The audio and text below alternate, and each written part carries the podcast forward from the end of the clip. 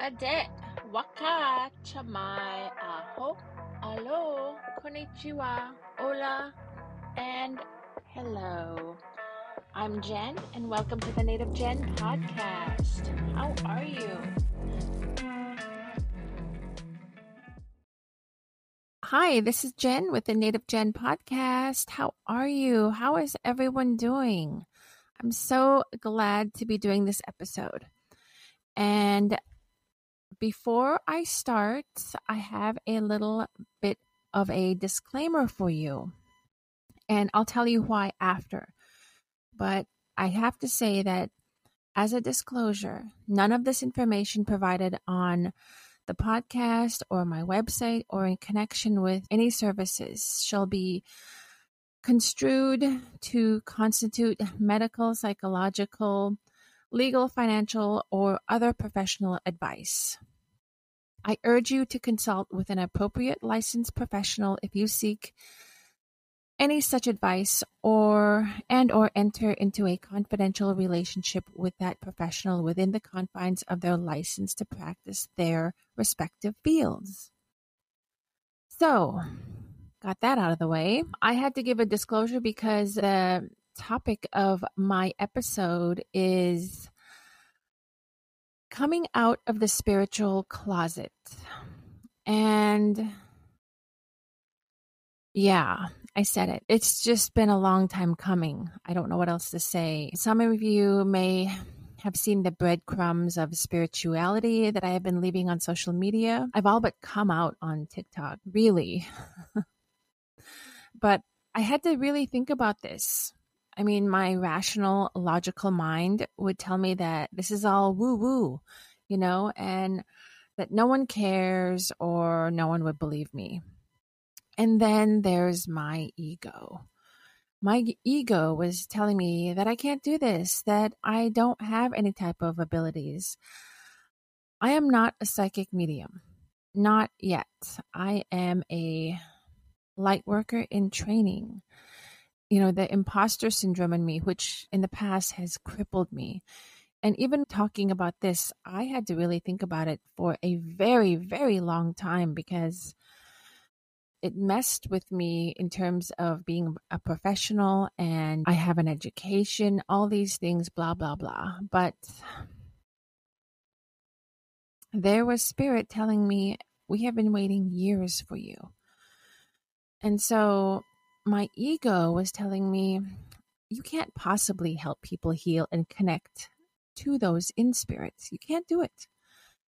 And so I had to pretty much get out of my own way and do all of the hard work. So I had to learn how to let go of my ego. And it wasn't easy. And so, okay, let me just get into it. So I stated that I had to get out of my own way. I had to learn how to let go of my ego.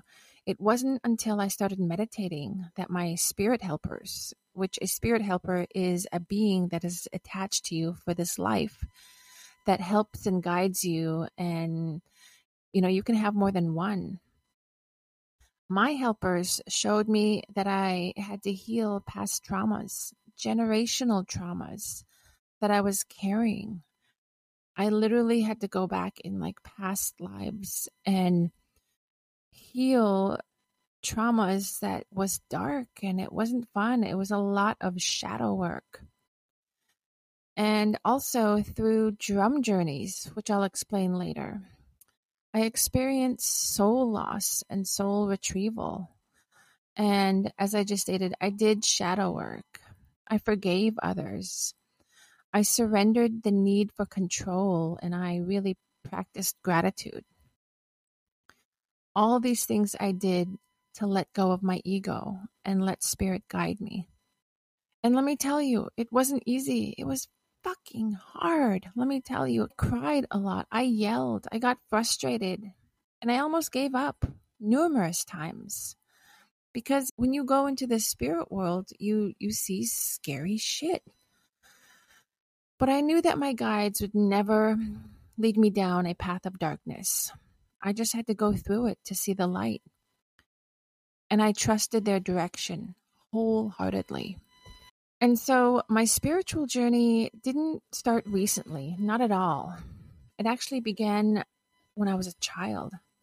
When I was a kid, I saw other worlds. I saw people that I'd passed at their own funerals. I knew when spirit was near, and I felt people's energies deeply. You can say that I'm an empath, and I didn't know it then, but I felt other people's energies deeply, especially when they were in pain. I knew intuitively that there was more to this world than just us people, but it really scared the snot out of me, so I pushed it away. Only my grandmother knew, and she let me be open about it. However, because we lived in such a colonized community, it was considered taboo to talk about such things in the open. I couldn't even imagine talking about it to my mother, or it would be unfathomable to speak about in church. But one of the more memorable times was when my grandmother died. I had to return to boarding school when she was on her deathbed. It was one of the hardest things I ever had to do. At school, I left an event early, went back to the dorm, and just so you know, I went to a boarding school, and it was kind of like going to college, only it was in high school, and it was a boarding school, and we lived in dorms. And so at school, I left a function and went back to the dorms and went to bed. I recall feeling just heavy, and I woke later to a very lit up room, and at the foot of my bed was my grandmother, and she looked so young. She was about 30-ish, and she was wearing an all-white gown. She looked beautiful. I jumped and embraced her. I cried so hard. I asked her if it was a dream. She smiled, and I knew.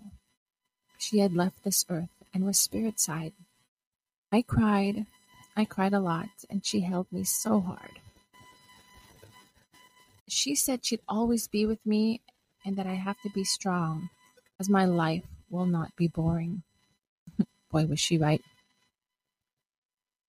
I didn't want to let go of her, as I knew she had to leave, as she was going home. As she left, I had this knowing that she'd always be there. Right as she left, I was awoken by the doormaid telling me that I had a call. Because, you know, back then we didn't have cell phones. She asked if I was okay, and I said that is what the phone call is about. My grandmother passed away. When I got on the phone, my mom confirmed this. I didn't tell her what I had experienced, because I knew she wouldn't believe me or discount it in her own grief. But I knew that my Grams was in another place or dimension. She had left us. There were other times in my life when spirit presented itself as if to say, "Hi, I'm here." I had joined a mediumship circle to swap readings with other practicing mediums. In one reading, the sitter was a man, and the spirit that came through was a vibrant woman. She kept showing me her desk, a pen and paper, and then a laptop and her purse. All of it was of great significance. I relayed this to the sitter, and he would ask for more details. That was all I was getting. He was rather pushy about it, but come to find out, this sitter, was a retired cop, and this woman in spirit was one of his unsolved mysteries. That was an experience that further validated that this is something I need to explore more. That was a few years ago. There were other times when spirit clearly yelled at me to listen. For example, I was getting on the highway and spirit yelled in my ear out of nowhere, "Pull over! Pull over now!" I did what spirit said. I don't know why or what, but it scared me so much that I did exactly what the voice said. A few minutes later, it said, "Okay, go, but go slow." I got back on the highway. Up ahead, I could see the crashes and fire. It was a crash and cars were piled up behind it. It was scary. I got around it and got off the highway as soon as I could. Right there and then, I thanked Spirit. There are so many other instances where I experienced Spirit whispering in my ear, showing me flashes of visuals, kind of like short films or like an Insta story, or where Spirit wanted me to come through for their loved ones. But until recent years, I pushed it away. I thought that my logical mind would win, that all my education, I have an MBA for goodness sakes, all of that matters more. Well, I couldn't be farther from the truth. I was wrong, and until now, I denied my own intuition. What is intuition, anyway? You know, as we get into this, Spirit is just telling me, just tell them the story, the truth. You don't have to educate them because people know. And I know that you guys in different cultures know. You have your own stories of what intuition is, what Spirit is, and what Spirit tells you. We all have intuition. But I feel like I do need to educate you a little bit because all this stuff was new to me. And if I'm asking, I know you're asking. So rather than Google it, here it is. Intuition is that feeling in your gut when you instinctively know that something you are doing is right or wrong. Or it's that moment when you kind of sense kindness or fear in another's face. You don't know why you feel that way. It's just a hunch. You know what I'm talking about. It's that gut feeling. It's that knowing. Or at the very least, a gentle persuasion that something's off or something's awesome or something needs our attention. It's subtle and it doesn't scream for attention, which is why it's easily missed. And so, here is how I embrace my intuition. I began an education in all things psychic mediumship, spirituality, shamanism, paganism, holistic healing, all the things that I thought were woo-woo and not for me. It almost felt as if I was learning about something that was bad because my very Episcopalian religious upbringing, there was no room for anything but religion. But as an adult now, searching for something that was always there, I was on a mission to find out what Spirit wanted me to do. What did they want me to do with this, quasi-sixth sense, if you will? So as I went down this road, and I was much more open to it, this led to shamanism. In a previous episode, episode 17, I interviewed Eviyaya Raquel. She's a shaman practitioner, and she opened my eyes and literally my third eye to spirit world. I say this because when I saw her, it was just like I knew her, like I was coming home to spirit. She taught me about drum journeys, showed me my spirit, connected me with my spirit team and what it all meant for me. It was life changing, let me tell you. And I am so grateful for her and all that I experienced in Greenland. This further validated that I needed to learn more about the spirit world. From there, I am taking more spiritual classes to raise my vibration. And this means I'm just raising my energy. I now know what clairs are the strongest when it comes to my intuition. From this, I can use them to connect to spirit more directly. So what does this mean when I say clairs? Clair senses are types of psychic abilities that correspond or connect with the five senses of seeing, hearing, feeling, smelling, and tasting. When I tap into my intuition and spirit energy, my mind and body becomes flooded with mental impressions, thoughts, feelings, images, sounds, tastes, and smells. Let me start by first explaining what they are and how our preferred senses shape our lives. And we all have intuition or a psychic nature. Remember when I said you felt a gut reaction, an instinct, or foresight? The clairs are like a radio frequency where one can tune in and get information. The question is whether or not you are listening to the signs. Most people don't tap into using our clairs because we are so present in our own daily lives. But remember, if you train your mind to quiet down, you can use your own clairsenses. When you tap into these senses, the messages you receive can be used to make life choices that are in your best interest. The following definitions of the various clairsenses. There is clairvoyance. This is clear seeing through your mind's eye. This is my strongest clairsense. So as I said, someone sees through their mind's eye, known as the third eye, the chakra between our eyebrows. One may see flashes, images, something like a movie or a television program, or even a still picture like a photograph in their mind of what is happening in the past, present, or future.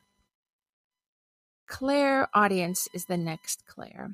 This is clear hearing. Someone has the ability to hear things psychically without the use of their physical ears.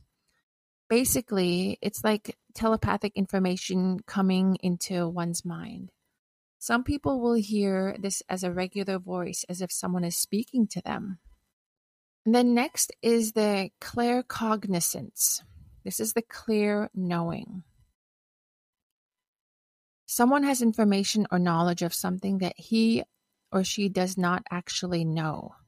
Thoughts come out of nowhere, pop into one's mind, and give information about something that might happen in the future, or a situation might have a right or wrong message. So that's clear knowing. And then there's clear sentience, clear feeling. This is probably my second strongest clair. Someone can feel the information within him or herself. Clairsentient includes an individual feeling the physical and emotional pain of land where atrocities have happened. You can feel jealousy, insecurity, fears, or displeasure in others, or others' actual physical pain. And then there's the clear empath. This is clear emotions.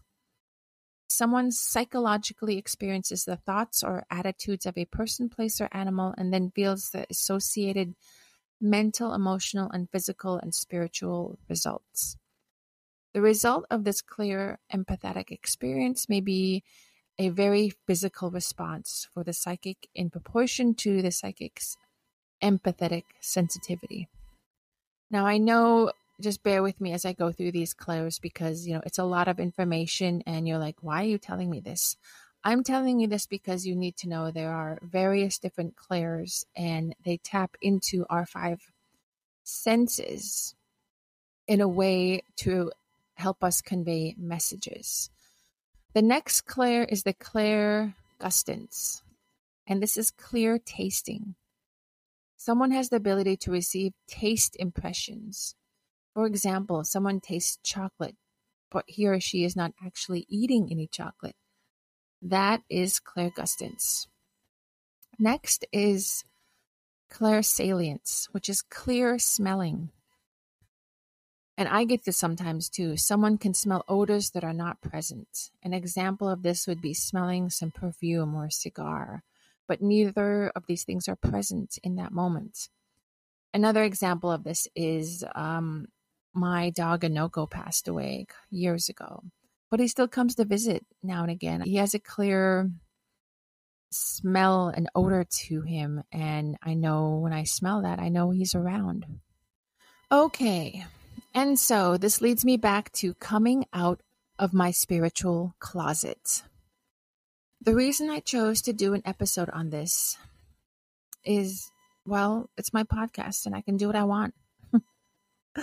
But more than anything, I am on a journey in this life.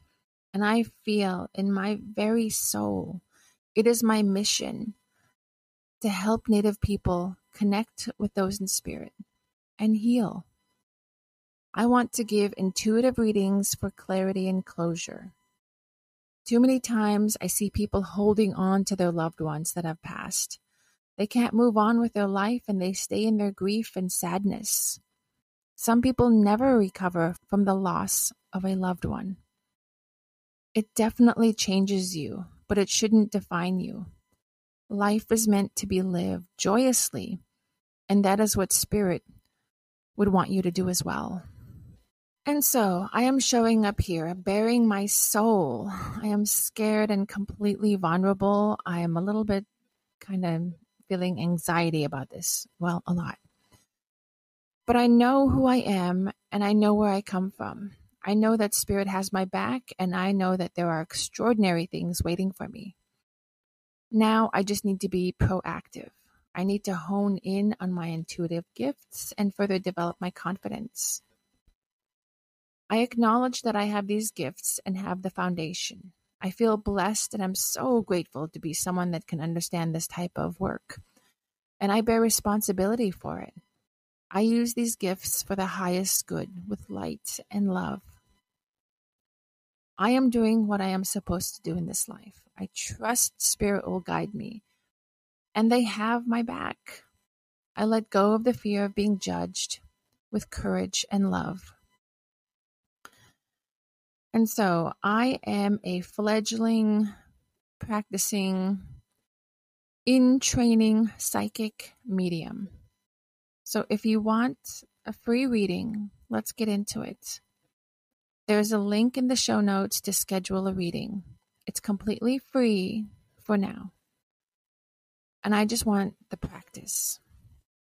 So again, with light and love and the highest good for all, and thank you for the good of all and the harm to none. Thank you. Thank you for listening to this episode of the Naetif Jen podcast. I hope I've earned the privilege of your time. If you love the Naetif Jen podcast, please subscribe and let me know what you think of this episode. Let me know what you think of the podcast. I'd love to hear from you. Take care and remember, stay Naetif.